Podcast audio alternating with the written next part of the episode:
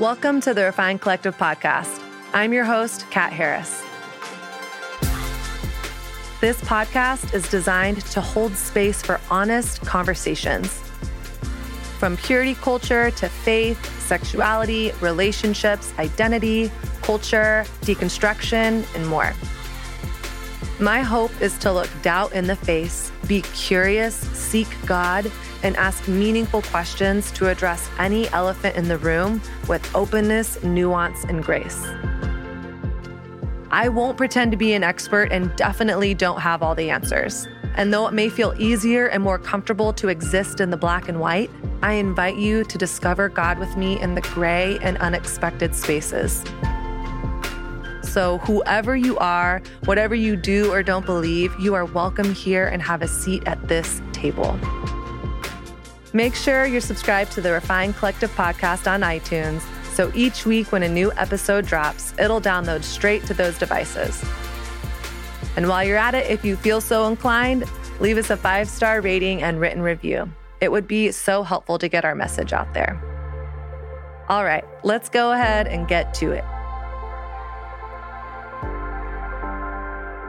Welcome to the Refined Collective podcast. I am your host, Kat Harris, and a special thank you and shout out to Newsstand Studio here at One Rock Center. If you want to follow along with them on Twitter, it's at Rock Center NYC or Instagram at Rockefeller Center. Y'all, Christmas in New York City is happening. Like it is in full swing. Today, as we're recording, they are recording a lot of the performances for the tree lighting tomorrow night, which I will be photographing, which is one of my favorite days of the year.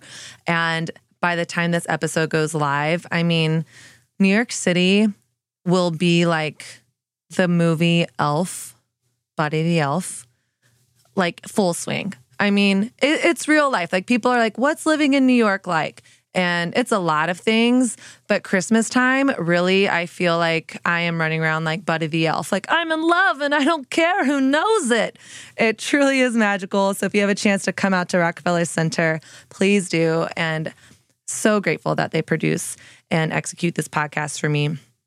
Also, I've said it a gazillion times. Thank you to my Patreon community for the lovely support and community that we are building over there. I am just talking about basically what happens on Patreon is all the things I am not really ready to hash out with 100,000 people on the interwebs, but within a, a community of about 100 people, we're talking about topics like uh, Jesus and LGBTQIA plus issues. I'm talking about a recent breakup that I went through. Yeah, you might not know I was dating someone this year and I'm going through a breakup, but my Patreon community does. So if you want to join that community, if you want to be a part of something that's a little bit more intimate, come join us over at patreon.com slash the refined collective. Again, that's patreon.com slash the refined collective. Now, before we get started, I do want to give a trigger warning. We are going to be talking about some adult issues and topics. So if you have younger ears around you, either put on your headphones or take a listen a little later. We're also going to be talking about sex and sexual assault and abusive messages many people have received in the Christian church and also issues of rape and marital rape. So we are going to be having an incredible conversation, but I want you to know ahead of time that that also will be coming. So I want to love you well in that. Now, moving on from that, getting into today's episode, I want to say that I think that we are in a season in history where there are badass women rising up, writing books, using their voice in such powerful ways. I mean, women have always been amazing. I mean, women helped fund the ministry of Jesus. Women are, we have babies out of our own bodies. Like, I still sometimes have existential moments about that. But it seems like we are in an interesting time, at least in Western evangelical Christian history, where women are starting to rise up and say, you know what? It's time that my voice is being heard. The past few years, we've had books come out like The Making of Biblical Womanhood by Beth Allison Barr, which freaking rocked my world. Jesus and John Wayne by Kristin Kobes Du Mez. And the book that we're talking about today is one that I heard about probably about six months ago. It's called The Great Sex Rescue The Lies You've Been Taught and How to Recover What God Intended by Sheila Wray Gregoire, Rebecca Gregoire Lindenbach, and Joanna Sawatsky. And I will tell you, I was both intrigued and skeptical because I'm like, okay, another Christian book about sex. Like, is this going to be just as problematic as I Kissed Dating Goodbye? I should have known. I should have known because Sheila is a freaking rock star. I have this book highlighted up to the wazoo. And I cannot wait to talk with the Sheila Wray Gregoire today on the podcast, author of The Great Sex Rescue and powerhouse of a woman who has an incredible message to share. Sheila, welcome to the podcast. I'm excited. We're going to have some fun. Yes, I have so many feelings. I mean, honestly, I told you this before we started recording. I was trying to finish up your book before a conversation today. I literally have 10 pages left. And I just had this moment where I was like, I could rush through the last 10 pages to tell Sheila that I finished her book, but I didn't want to. Like, I wanted to mm. savor it. I feel every single page of this book is highlighted, underlined. I have questions. I have my own experiences written in the in the corners of the pages and I feel like your book is so important. I'm so so grateful that you wrote it. And so I haven't finished it and I I apologize for that, but I also just want to soak it all up. Well, you got all the important parts. You got all the research stuff. You just missed the tearjerker part. So that's yeah. okay. hey, I love a good cry. okay, so I want to hear your book from your perspective, The Great Sex Rescue. Why did you write it? Who is it for? And what would you say is the main message? Okay, well, that's a loaded question. Yeah. So, can I answer with a story? Because sure. stories are more fun. Okay. Yeah.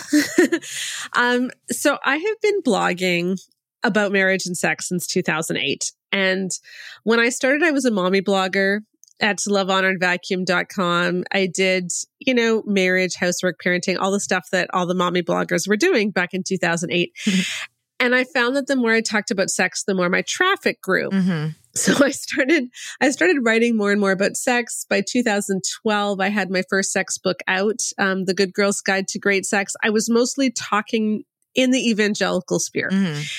And I kept writing. I made an orgasm course. I created a libido course. I was putting out all of this good information. And yet, no matter how much I blogged, podcasted, whatever, people still had the same issues. Mm. And I was getting really frustrated. And one day, it was January 2019. I was on Twitter. I had a migraine. I didn't want to work.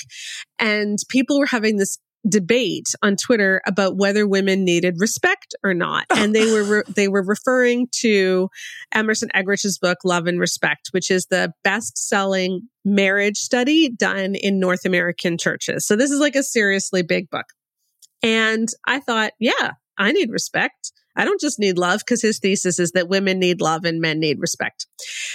And it occurred to me, I have that book upstairs, but I've never read it. So I went and got it out of the out of my like book closet and I turned to the sex chapter, which is in the section of the book where it talks about his needs. So it's ah. not even in her needs at all. And I read that chapter and it said, if your husband is typical, he has a need you don't have. Wow. And I thought, oh, and so like it was, it was like a nuclear bomb went off in my living room when I realized how bad the advice being given to evangelicals is. And this may sound weird, but I'd never read books like marriage books before mm. because I was always afraid of plagiarizing. So I didn't read other people's stuff. I thought, oh, they believe in God. I believe in God. We're all saying the same thing.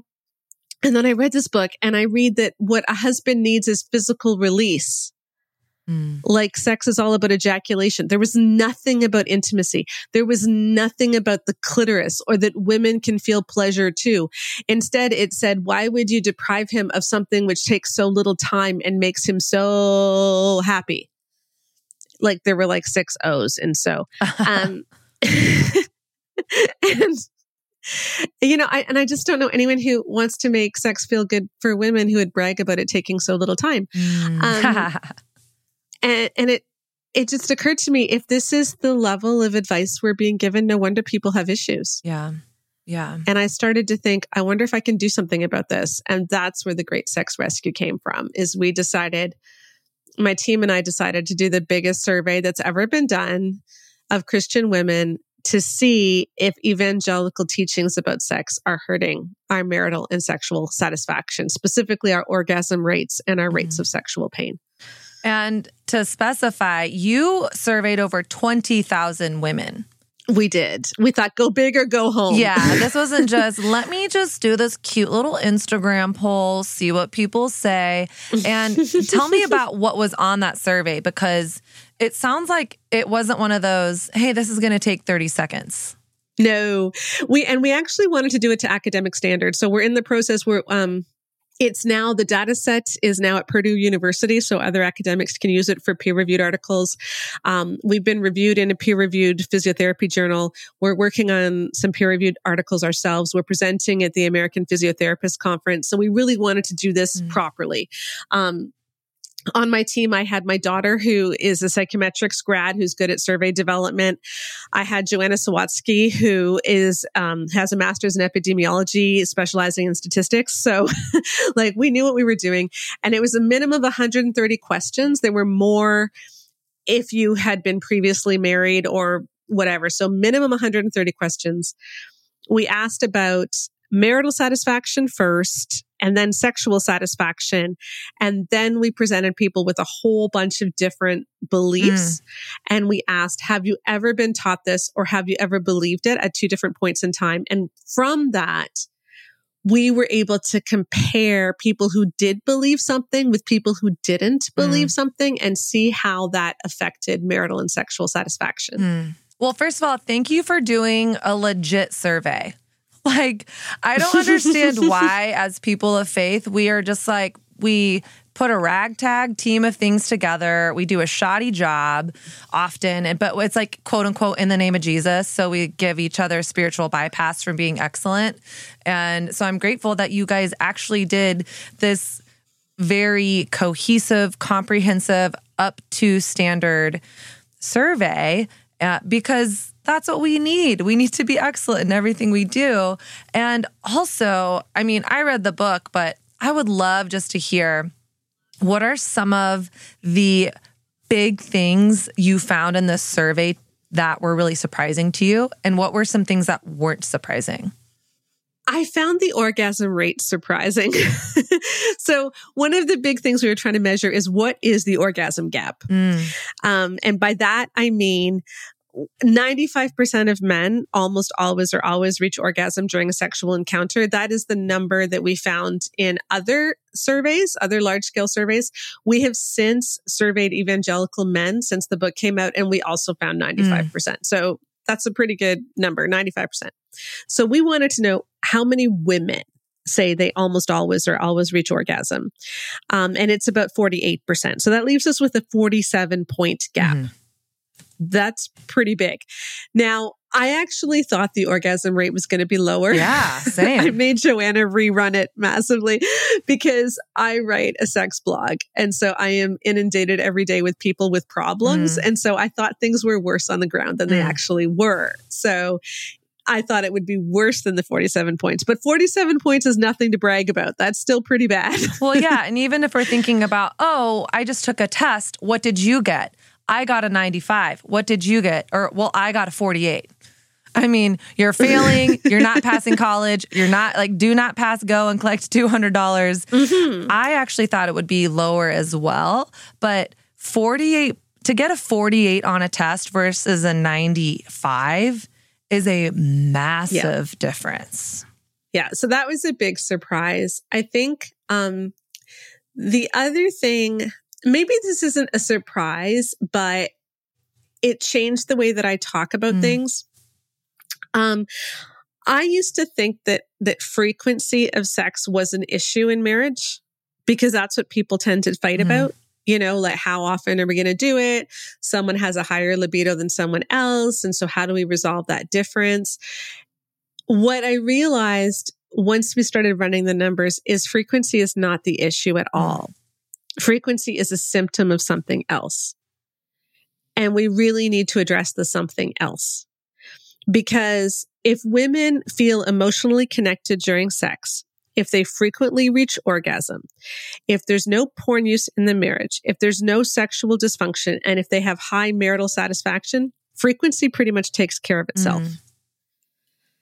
So this myth, there's a myth out there, and you see it in almost all the evangelical books that women just don't like mm-hmm. sex. Mm. You know, and so we need to make women have sex. We need to coerce and manipulate women into having sex because if we don't, they're just not going to have sex. Yeah. And that's not true. You know, um, women do like sex as long as it's sex that's good for them. Yeah. And that feels safe. As I was reading your book, I mean, one of the things you said, if you want to have passionate sex, like passion starts with trust and vulnerability. Mm-hmm. And if I don't feel safe, I can't let go and experience that passion. But something that I was wondering as I was just, you know, page after page, honestly, as I was reading your book, part of me was like, man, I feel like your book is preaching to the choir. Your book is preaching, your book is sharing a message primarily to women, even though I know you speak to men as well. But I don't know, maybe this is my cynicism of being in Christian culture, but I think more women will read your book than men. And women are like, no shit.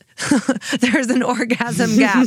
no shit. The most of the church is saying that men have this physical need that women don't have. Like, we know this. Or maybe some women don't know, and that, you know, this book is like, oh my gosh, for the first time ever, I'm learning that I'm not crazy or sinful or bad for having sexual desire.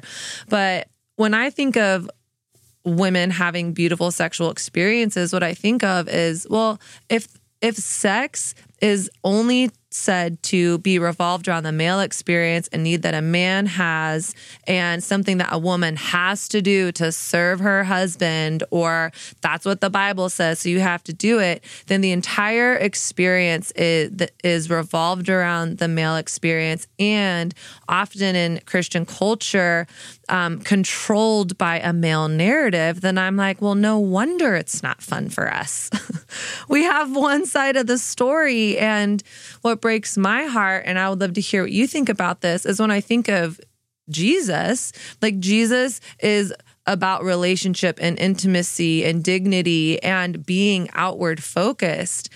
How did we get this so wrong? Because when I'm reading story after story after story in your book, all I, I just see I see male narcissism. I see arrogance. I see mm-hmm. entitlement. Mm-hmm. The last thing I see are Christian men who want to love their wives. And it feels so upsetting to me as a single woman. And so I just wanted to hear what you thought about that. To tell you the truth, this has been a really hard two years for us mm. as we've been working on this book. I really thought that if we have a scientific study that shows that these teachings are bad, mm. that people might listen. And instead, the powers that be in the evangelical world have either completely ignored us or they've doubled down. And mm. we've been mm. accused of taking things out of context and um, just not caring about men, et cetera, et cetera. Mm-hmm. So that's been discouraging. What's been really encouraging is that people are actually listening. You know, there's this scene in The Morning Show, which is a show oh, on Apple TV. So good. Where Jennifer Aniston, for anyone who's seen it, um, the Jennifer Aniston character just loses it in a board meeting and says, You guys aren't listening. Mm. You don't mm. have the power anymore. And that's how I kind of feel about what's going on right now is I think a lot of these big name authors, the big name publishers, the the big radio shows, they think they still have power, but they don't. Mm. Because women are standing up, yeah. and it, it's as if we're seeing the Emperor's New Clothes, that story being lived out. Mm-hmm. And I feel like I'm the little boy who's saying the Emperor has no clothes, and then all the women around me are saying, "Yeah, I thought that too. I thought that know? my whole life. Yeah. And it's like now I can finally say it. Um, and I've been really encouraged by how many women have have found a lot of freedom reading the book, how many counselors love the book and are mm-hmm. recommending the book, but even how many guys are reading it. We've had so many pastors. I had a pastor send me two sermons that he made on the book today, and I get that like every week. A lot of pastors are reading it, and I think there's a lot of hunger for this because there just hasn't been mm-hmm. healthy teaching. Mm-hmm. And I think I think that it is because so much of evangelicalism is all tied up in this narrative that men have to be in power. Mm. And if we give in in the sex realm, then what else is going to fall? Mm. And so they're doubling down and they're not listening. Yeah. Um, and then when you look at the people who have written the best-selling books, you know, Emerson Eggerichs, um, Gary Thomas, um, Tim LaHaye, uh, Kevin Lee, like they tend to be pastors. Mm-hmm. I guess Kevin Leman's a psychologist, but like it mostly is pastors and they're writing from their own experience. They're not writing from any scientific data at all. Mm-hmm. Um, and I just want to call the church to more. Mm-hmm. Like Jesus is the way, the truth, and the life. If he's the truth, we shouldn't be scared of data. Right. Well, and I think even in my, my own experiences, you know, my my book came out earlier this year, Sexless in the City, and a huge reason why I wrote that book is because I was on this seven year journey of figuring out what does the Bible really say about sex. I grew up in purity culture. I have been abstaining from sex this whole time, and then realizing oh my gosh, like everyone who's ever told me that is a white man who got married when he was like 19. And uh, now these same men are telling me that online dating is a sin and that, oh, just so many problematic stuff. And then a lot of those same men are also being exposed for infidelity or sexual compromise in their marriage. And I just feel like it, I like boils me inside to feel like man, we have to be saying these things. Again, like as I was reading so much of your book, I thought, yes, of course we should be kind to our spouses. Of course we shouldn't coerce or force anyone to do anything they don't want to do. Of course we should be talking about consent. But you said really clearly in your book that so you you guys study did this in-depth study on 13 best-selling christian books on mm-hmm. marriage and sex and then you had a control book by um, john gottman. Yes john gottman. Seven principles for making marriage work. Yes. Yep. and that was i believe correct me if i'm wrong the the non-christian best-selling book on sex and marriage was the only book that addressed consent. It's the only book that said the word consent in the sexual way yeah. Mm-hmm. i mean isn't that disgusting it's like such a big problem. I'm I'm like the injustice of it all. Like isn't the message of Jesus supposed to be this beautiful healing good news message for all people in all areas of our lives, but unfortunately it often seems like really really good news if you're a man and in america if, mm-hmm. if you're like a white person and i'm like man we've i feel like we've really gotten it wrong and i think even saying that sometimes, and you expressed it earlier, I've gotten feedback, oh man, you're just a man hater. And I'm like, no, I actually really love men. I just believe that men aren't animals. I believe that men have integrity and can show up with um, taking responsibility over the space they take up in the world. And I believe that women have autonomy. I believe we all do. And so, all that being said, I could go on and on and on about that, but you talk specifically about the idea of the obligation sex message mm-hmm. in your book. And I've never heard that phrase before. And so I was wondering if you could unpack what is the obligation sex message? Yes. So it's kind of a phrase that we made up, but it is the idea. Um, and we, the way that we phrased the question on our survey uh, was we asked women if they had ever been taught or if they had ever believed that a wife is obligated to give her husband sex when he wants it. And um, 43% of our survey respondents said that they had been taught that before marriage, and 39% said that they entered marriage believing it. Mm. So we called that the obligation sex message. Um, and of everything that we measured, that was the most toxic. Mm. That was the one that had the worst effects on the orgasm rate, the worst effects on marital satisfaction, the worst effects on um, arousal levels. But what was so interesting to us is the effects that it had on the rates of sexual pain. Mm. Um, and I, this is not something which is talked about enough. And this was something we really, really wanted to dig deep into because it has been known for over 50 years in the gynecological journals that Christian women suffer from vaginismus, which is a sexual disorder where um, the muscles in the vaginal wall contract uh, and are just tight, and it makes penetration really painful, if not impossible. And we've known for over 50 years that evangelical women suffer from this at roughly twice the rate of the general population. Like this is, this is our problem. Um, now it's not just Christian women. It's also Muslim, conservative Muslim women, conservative Jewish women. If you've ever seen the Netflix series Unorthodox, there is an amazing depiction of vaginismus in that, the best I've ever seen on any show. Um, but this is largely our problem and nobody talks about it. Mm. And what we found was that believing the obligation sex message increases the chance of a woman experiencing vaginismus to almost the same statistical effect as prior abuse. The confidence intervals are only separated by 0.1%. So the confidence intervals almost overlap, which means they're almost the same statistical effect as abuse. And it makes sense because abuse says to a woman, you don't matter. He has the right to use you however he wants. And the obligation sex message says the same thing. And so our bodies interpret it as trauma. Wow. That's like, I feel like a pause and rewind and, and listen moment. Um, that's heartbreaking. It's absolutely heartbreaking. Yeah. And I guess like my my biggest question is why and how is that being taught? Uh, like where in the Bible are people pulling these messages that say women your body isn't your own?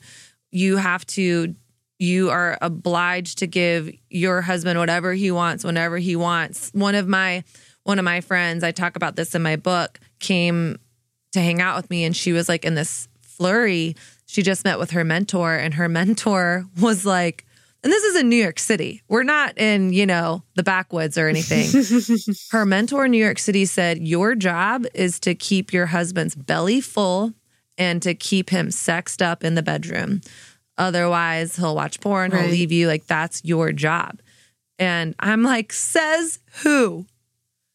So, can you unpack mm-hmm. what are some of the Bible verses that are used to defend this this ideology? A lot of it comes from a misinterpretation of 1 Corinthians 7 verses 3 to 5, which I will quote sort of from memory, so I'm not going to get these perfect, okay? But they basically say that a husband must fulfill his marital duties to his wife, and likewise the wife to the husband. Um, and the wife's body does not belong to her alone, but also to the husband. And likewise, the husband's body does not belong to him alone, but also to the wife. And then the important part, and do not deprive each other except by mutual consent and for a time that you can devote yourselves to prayer and fasting, but then come together again so that Satan will not tempt you for your lack of self control. And so those verses that a wife's body belongs to her husband and that you're not to deprive each other are used to tell women you need to have sex mm. whenever he wants because you're not to deprive him. And there are so many problems with that interpretation. Um, but let's just start with one. If I were to say to you, you need to have sex with him, what is it that you think I'm saying? Like chances are you're picturing something really specific in your head, right? And you think that I'm as I'm saying, okay, you need to let his penis enter your vagina and move around until he climaxes because that's the way we define sex. Mm-hmm. You know, penis and vagina climax. Um, but that's the definition of intercourse. Mm-hmm. and if that's what we think sex is, like she could be lying there making a grocery list in her head. She could be lying there in emotional turmoil or she could be in physical pain. She could even be being coerced and it would still count as having sex. Mm. And that's not the biblical definition of sex. Like in that definition, her experience is completely irrelevant. Yeah. And that's just not how the Bible talks about sex. Okay, I want to ask you how how do you think the Bible talks about sex, but I also want to address another passage that feels wildly misinterpreted and used to position men in a higher position than women is Ephesians 5. Mm-hmm. We got, you know, wives submit to your husband. Your body is, you know, your body is not your own. Um, so yeah, can you talk about Ephesians 5 as well?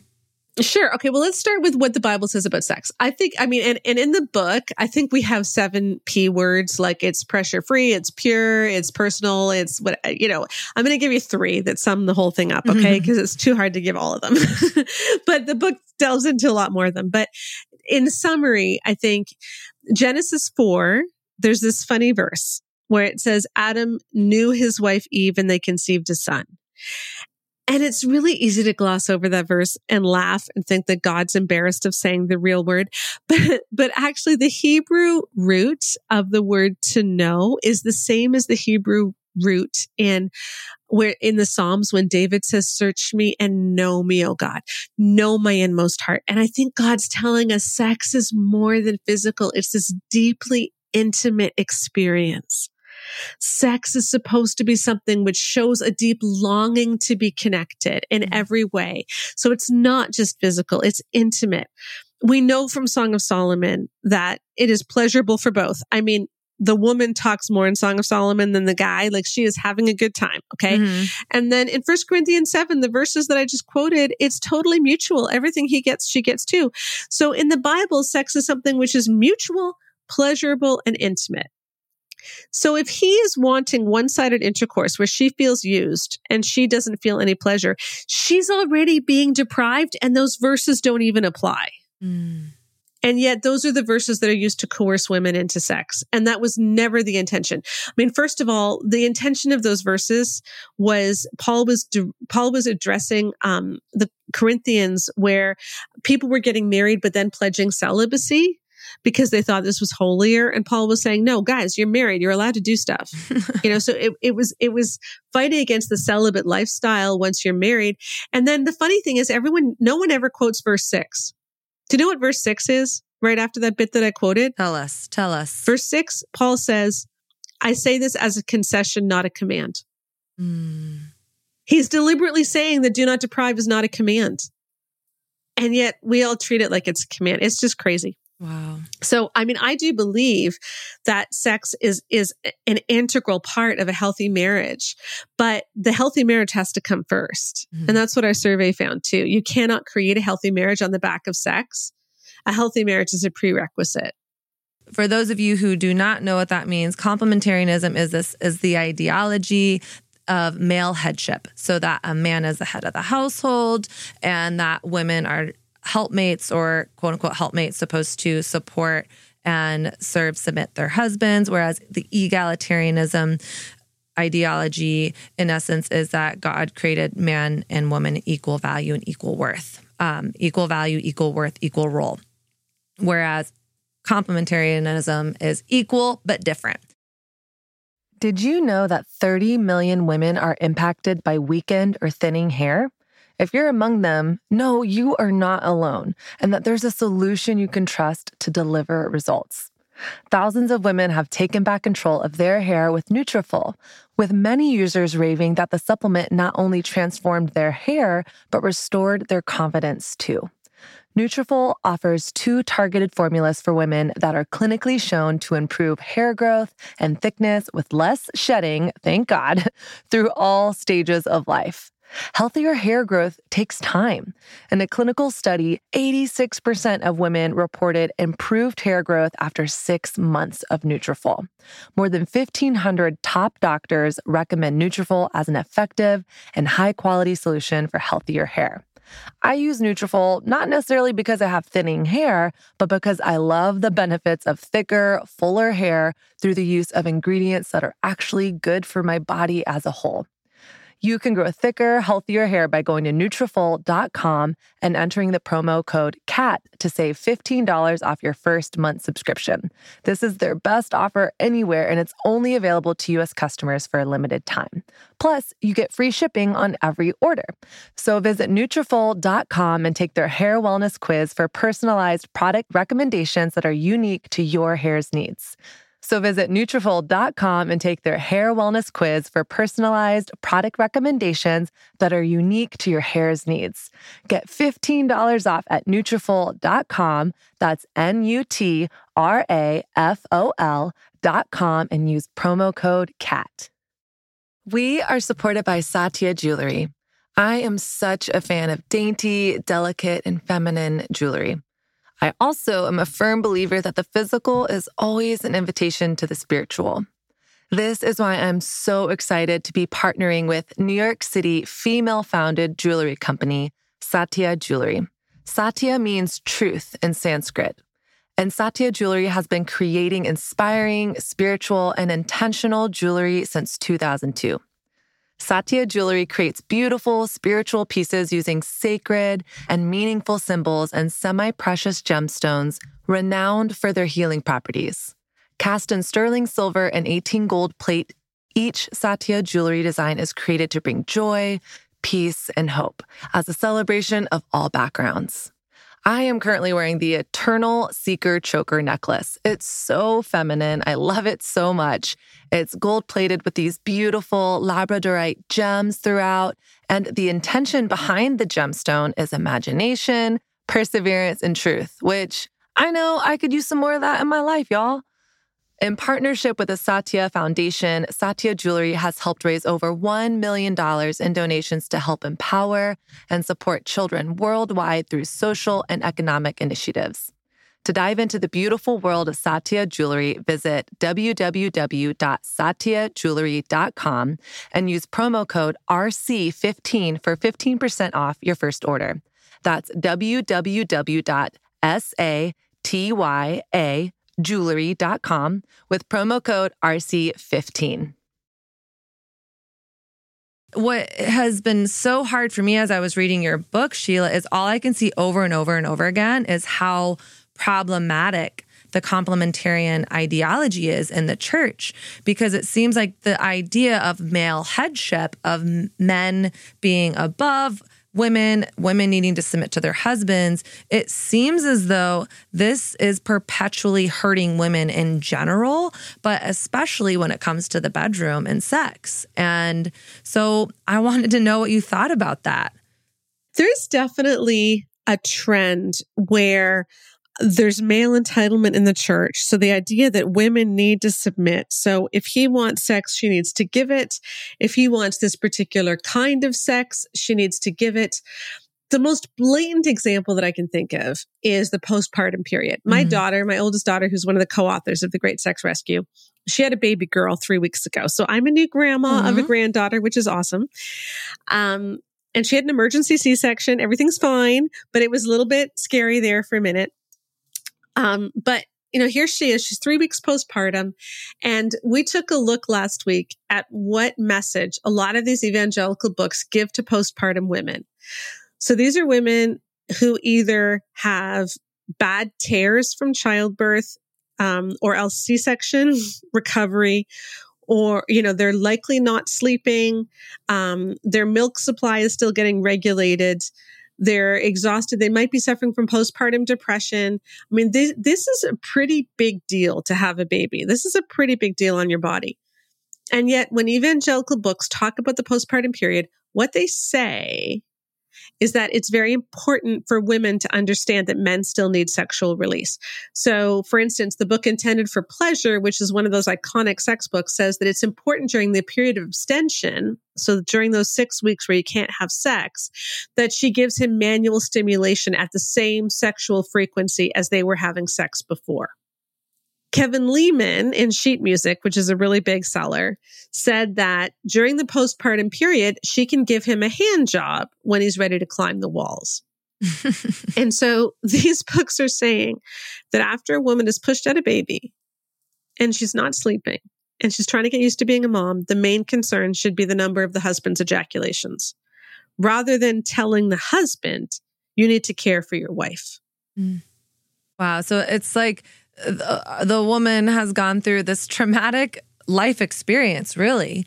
And yet the guy's like, well, I'm, can't you see I'm having a hard time here? can't you see that I yeah, have needs exactly. too? It, it seems absurd when you say it. I know. And there was even a book by Gary Thomas, which didn't make it into the Great Sex Rescue because it was released in October. So it's a more recent book. So this is a seriously recent book. Okay. And Gary Thomas read The Great Sex Rescue while he was writing Married Sex. And he still said this.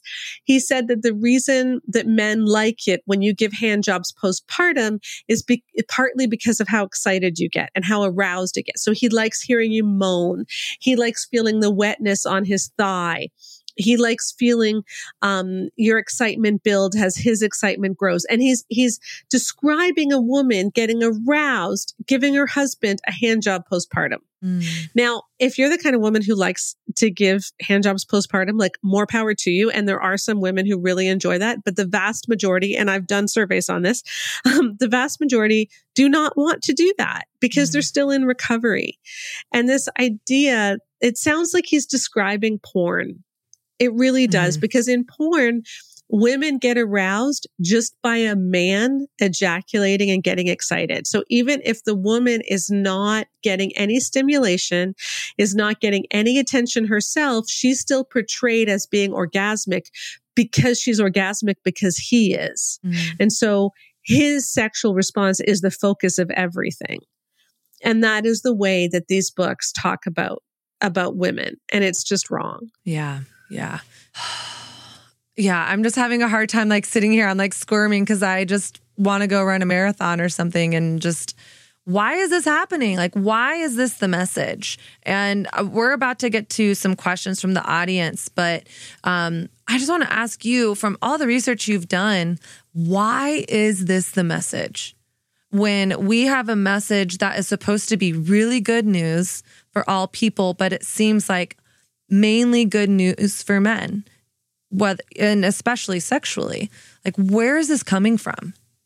I think in the evangelical church, we're very wedded to the idea that men are in charge of women. And people really don't want to let go of that. And male entitlement is a huge thing. Mm. And the funny thing is, they're missing out on great sex.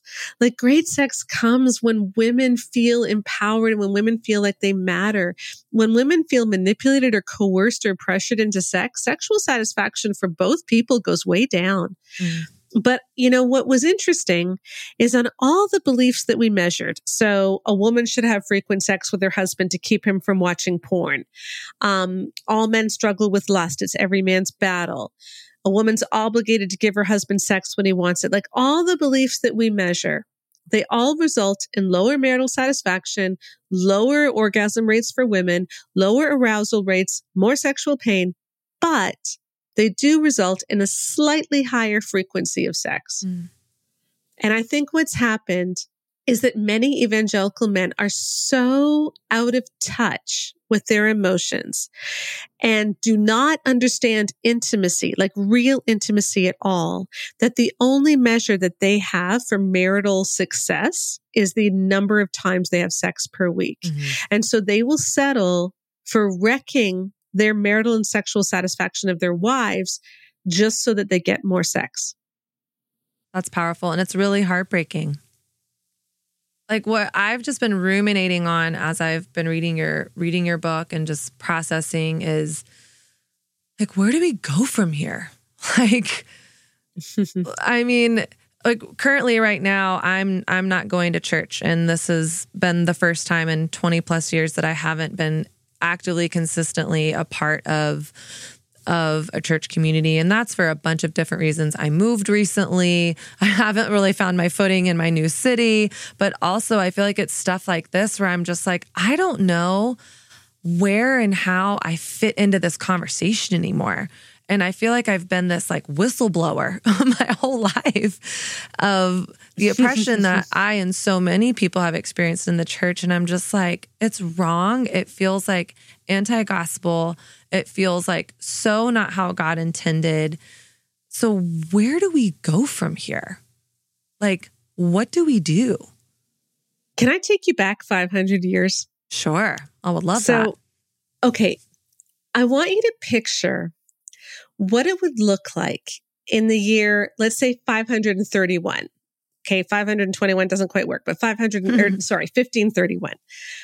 Um, so Martin Luther has already paid, you know, nailed his Wittenberg theses to the door, his 99 theses.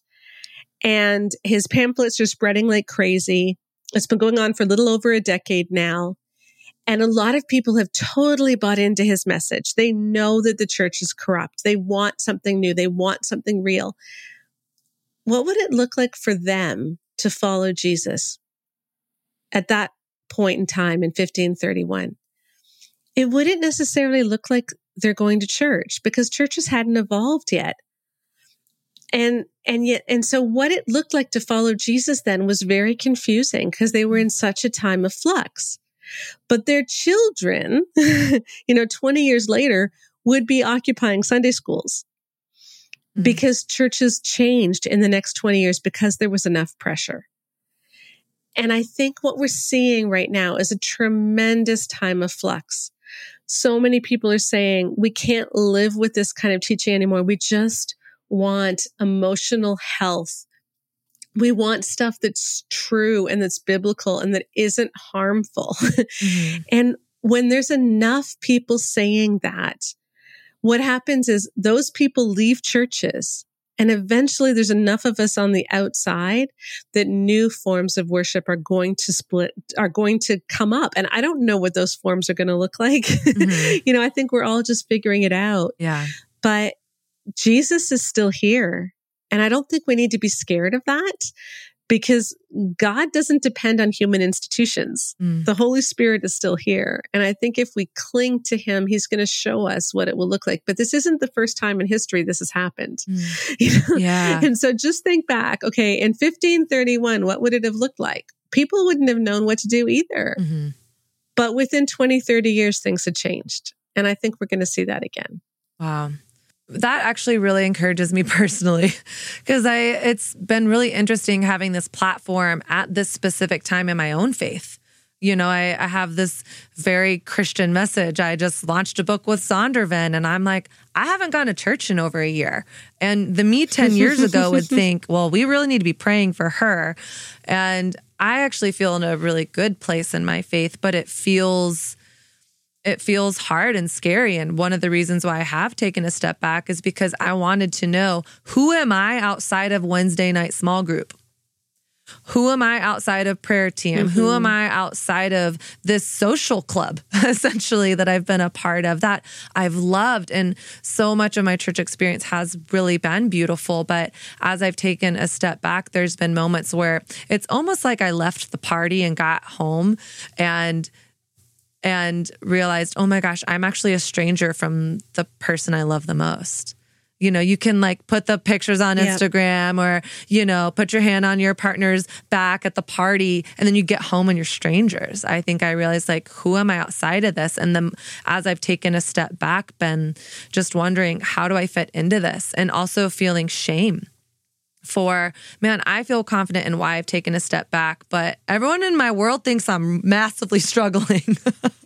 and I'm like, I just feel like there's so much. And I think the pandemic was a huge uh, catalyst for me and a lot of people of things that were mattered to me but weren't deal breakers are, are now deal breakers i.e., the treatment of women, yep. i.e., the oppression of women, i.e., the um, homophobia, i.e., you know, racism, so many different things that, of course, those should have been deal breakers all along. And I'm embarrassed that they weren't.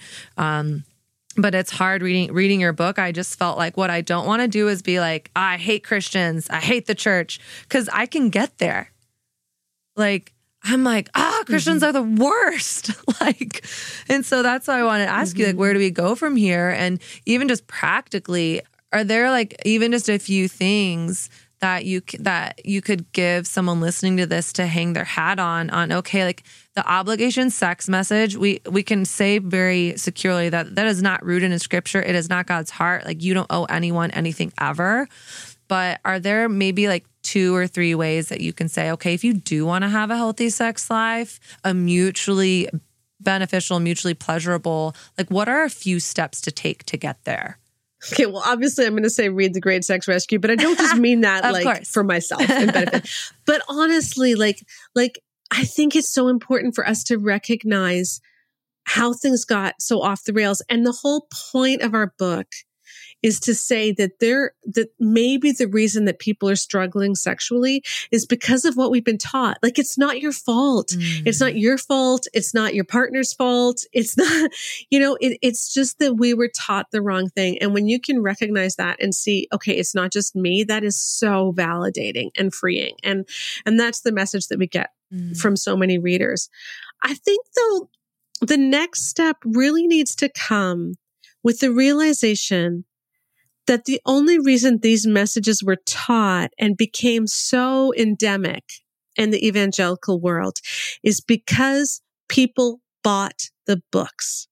It's because when churches ran love and respect book studies, people went. Mm. you know, it's because when people had, you know, a marriage day where they were talking about gender roles and complementarianism, people went, even though they disagreed with it. Mm.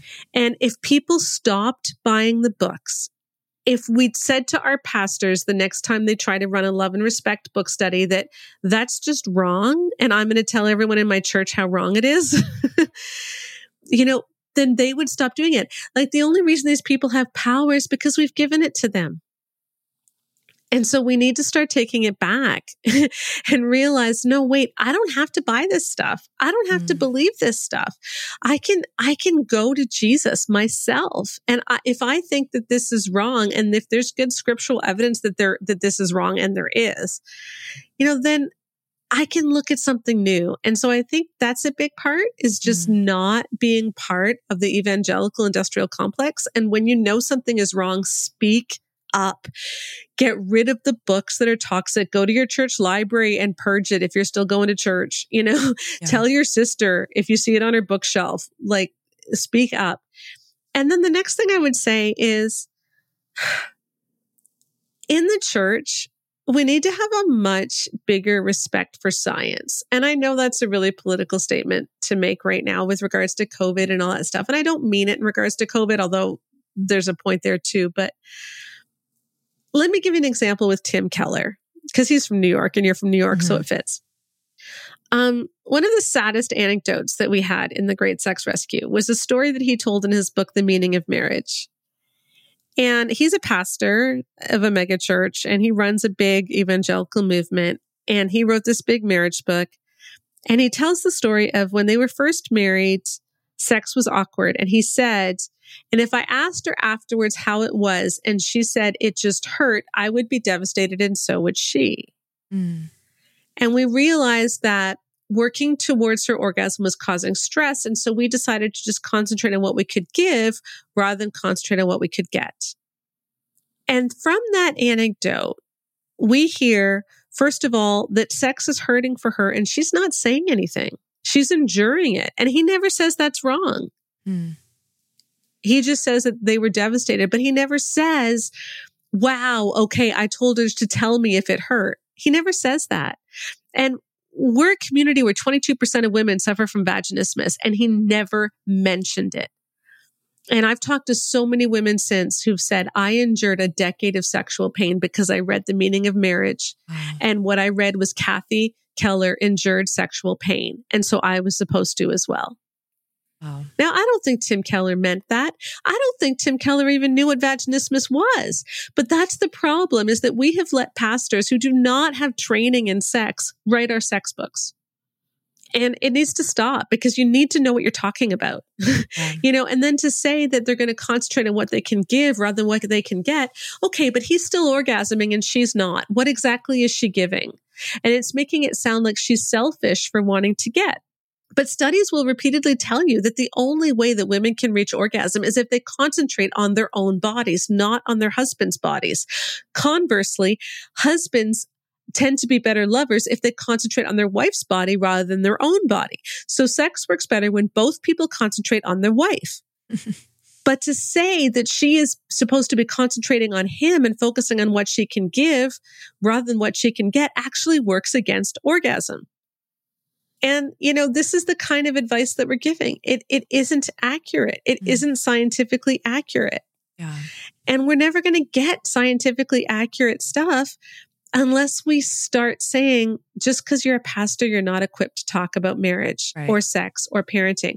Having an MDiv means that you can talk about the Bible. Mic drop. it doesn't mean that you're equipped to talk about anything else. We need to start asking for actual data. I freaking meant to that. Okay, so we're going to go into sort of a uh, rapid fire question answer with Sheila. I got a bunch of questions from the audience this past week, and we could obviously spend an hour plus on each of these questions, but we're just gonna we're just gonna give you a little taste of Sheila's wisdom and truth bombs with the questions you guys sent in. All right, ready, Sheila? I'm ready. Okay. Number one, what is the biggest effect you've seen purity culture have on men? Obviously, we've talked about how harmful it's been for women, but has it also been harmful for men? It really has. And I think one of the biggest things it's done is it has shamed men's sexuality. Um, the whole lust message is so totally ridiculous. The every man's battle message, all men struggle with lust, it's every man's battle it has conflated noticing someone is attractive with lusting after them. And it's basically made all men feel like they're monsters and they're lusting all the time when all they're simply doing is noticing that a woman is beautiful. and if we can get back to separating those two things, that would be so much more helpful. Like the idea that the only way to defeat lust is to bounce your eyes and not look at women, that's not biblical. Jesus did not refuse to look at women. Jesus chose to truly see women. And the lust message tells men that if you find a woman attractive, you're going to be tempted to lust after her, and that's going to lead you to lusting after her. And so you must never ever notice that any woman is beautiful. It's like, no. He said a woman who looks, a man who looks at a woman with lust has committed adultery. A deliberate mindset combined with a deliberate action. Noticing a woman is beautiful is not lusting. Seeing a woman is beautiful is not lusting. Even looking is not lusting. It's looking with lust. And so I think that's a huge issue. Men have just felt helpless. And that's why we've had all these modesty rules on women because men feel like there's nothing I can do because they're trying so hard not to notice. And noticing should never be the issue. Yeah. It also says that if a man notices a woman, the only the only end game there is sex or abuse or rape or mm-hmm. or lust like it, it, there's it's a very extreme black and white binary way of viewing experiences between people so so much wrong with yeah, that. Yeah, sexualizes everything. Like yeah. like you, it's possible to see per- someone as a whole person made in the image of God and not lust after them. Right. Exactly. Now, number two, what are some questions you can ask on a date to see if the other person has a healthy view of sex? That's a good um, question. it is. Oh gosh, I would ask them about lust. Honestly, I would. I would ask, um, "What do you think of every man's battle?" I think mm. that's a good litmus test. I would say to him, "Do you think women need respect or just love?" Mm. Um, and if they say women need love and men need respect, just run, run really hard for the hills. yes. Um, you know, uh, and I, I would say, uh, you know, when you're on a first date, it's not as big a deal, but, um, you know, as you get more into the relationship, just realizing that everyone is responsible for their own stuff. Like she is not responsible to keep him from using porn and he's not responsible to keep her from using porn. Like everyone's got to deal with their own baggage and you can't put that on someone else. Now, next question. Have your findings changed or affected your views on sex before marriage?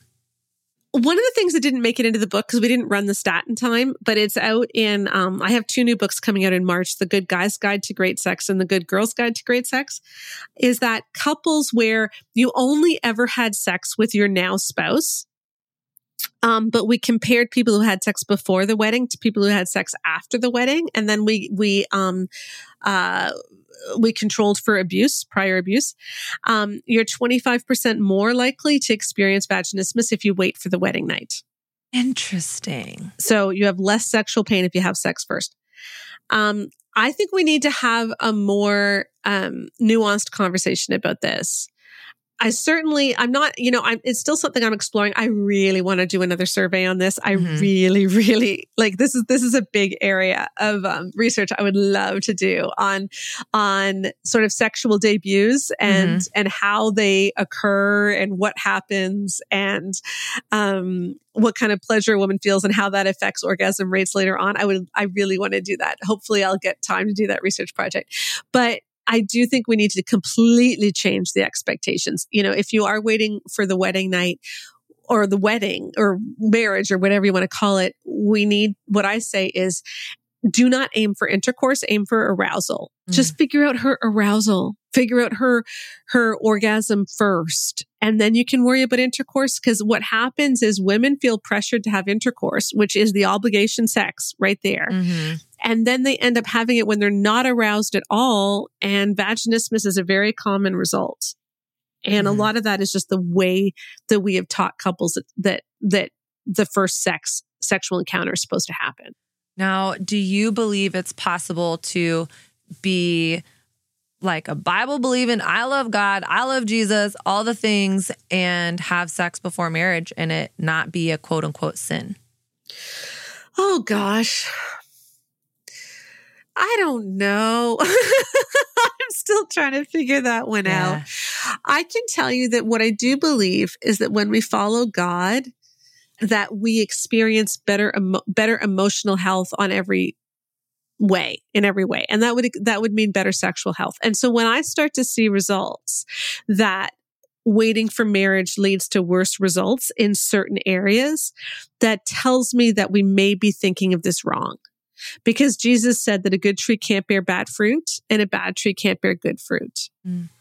And, you know, if we look in the New Testament, the idea that Joseph had to divorce Mary before they were even married because engagement was considered such a strong commitment, I just wonder if seeing marriage as starting at the wedding may be more of a new way of seeing it. Mm. And that's what I'm trying to explore is like, is our conception of marriage more of a, a modern version of it. you know, I, I am a big genealogist. I love doing my family tree, and I had people in the Isle of Wight in England who got married like six years after they had their first kid.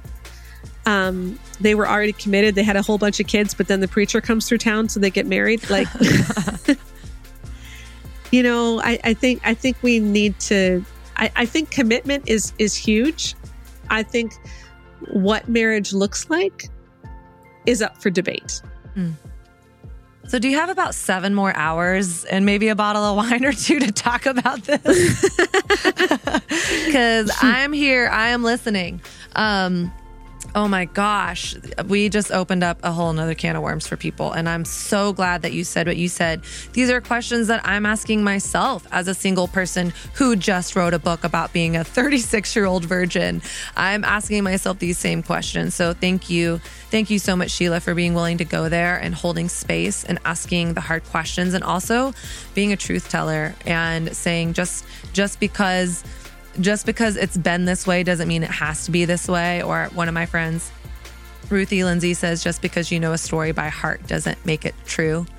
So thank you for thank you for all the work that you put into this book. Thank you for all the time that you have taken to chat with me. I just seriously wish I could literally sit and talk with you for another 7 hours and I just appreciate your time and your heart and everything you're doing. Well, thank you. It's been great to be here. All right, folks, that was Sheila Wray Gregoire from The Great Sex Rescue. If you haven't read it, hopefully by now you have already ordered it off Amazon or are driving to Barnes and Noble. But if you haven't, please check her out. And I know that we opened a huge can of worms on this episode, especially at the very end, where I ask her, Is it okay to have sex outside of marriage and love God? So, why don't you hop on over to Patreon? We're going to continue this conversation specifically there for this week, patreon.com slash the refined collective. And thank you for listening. Thank you for being a part of this conversation. Thank you for submitting your questions to this episode. I really appreciate it. And if you have any other questions about this specific episode or any other guests or questions, topics you want us to cover in 2022, please email social at therefinedwoman.com and we would love to hear from you. All right. Get ready for next week. It is the official last episode of 2022. And I am talking about how I realized in 2021 that I really suck at dating. So get ready for that. It's going to be an honest, fun, little bit of a painful conversation. We will chat next week.